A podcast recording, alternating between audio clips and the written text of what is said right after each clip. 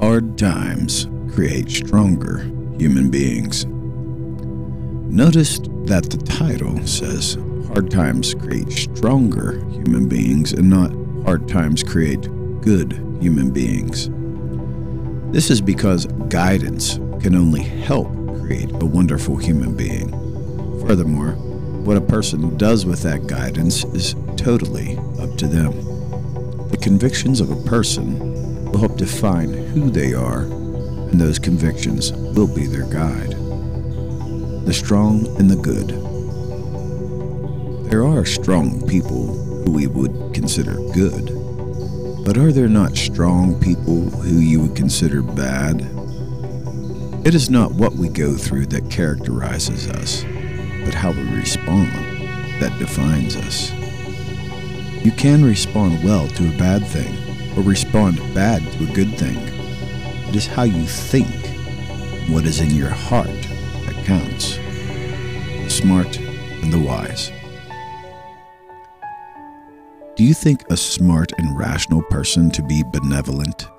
Then confusion has overtaken your mind because only a loving and compassionate person is benevolent. Ironically, a benevolent person may not be very intelligent. Therefore, just because someone is wise does not make them good.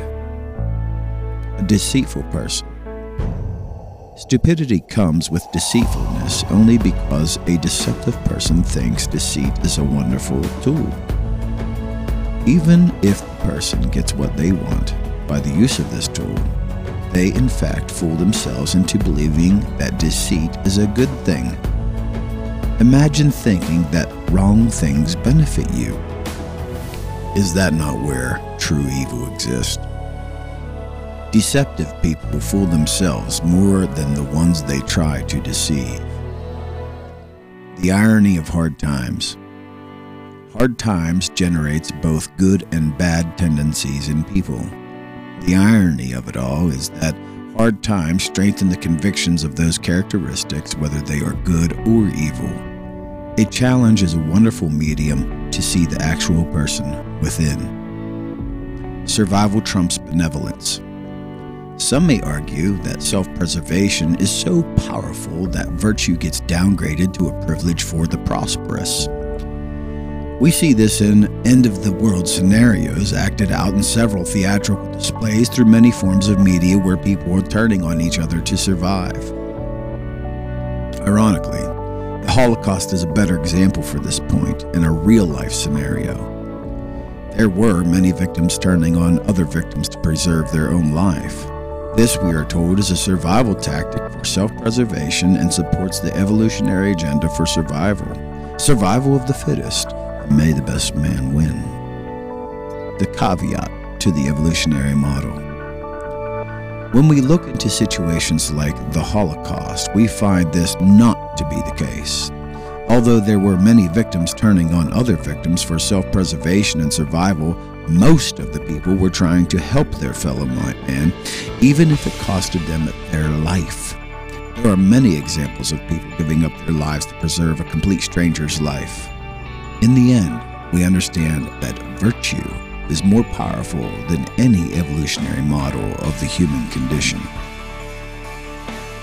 Hard times, the real truth. The real truth is that hard times are a challenge. Furthermore, you have the free choice to act in a good way or a bad way to them. The length of your life is immaterial when it comes to your virtue. Imagine living your life in the past all the time, always desiring to make the right choice when it has been right there in front of you all along. Decide to be a good person right now.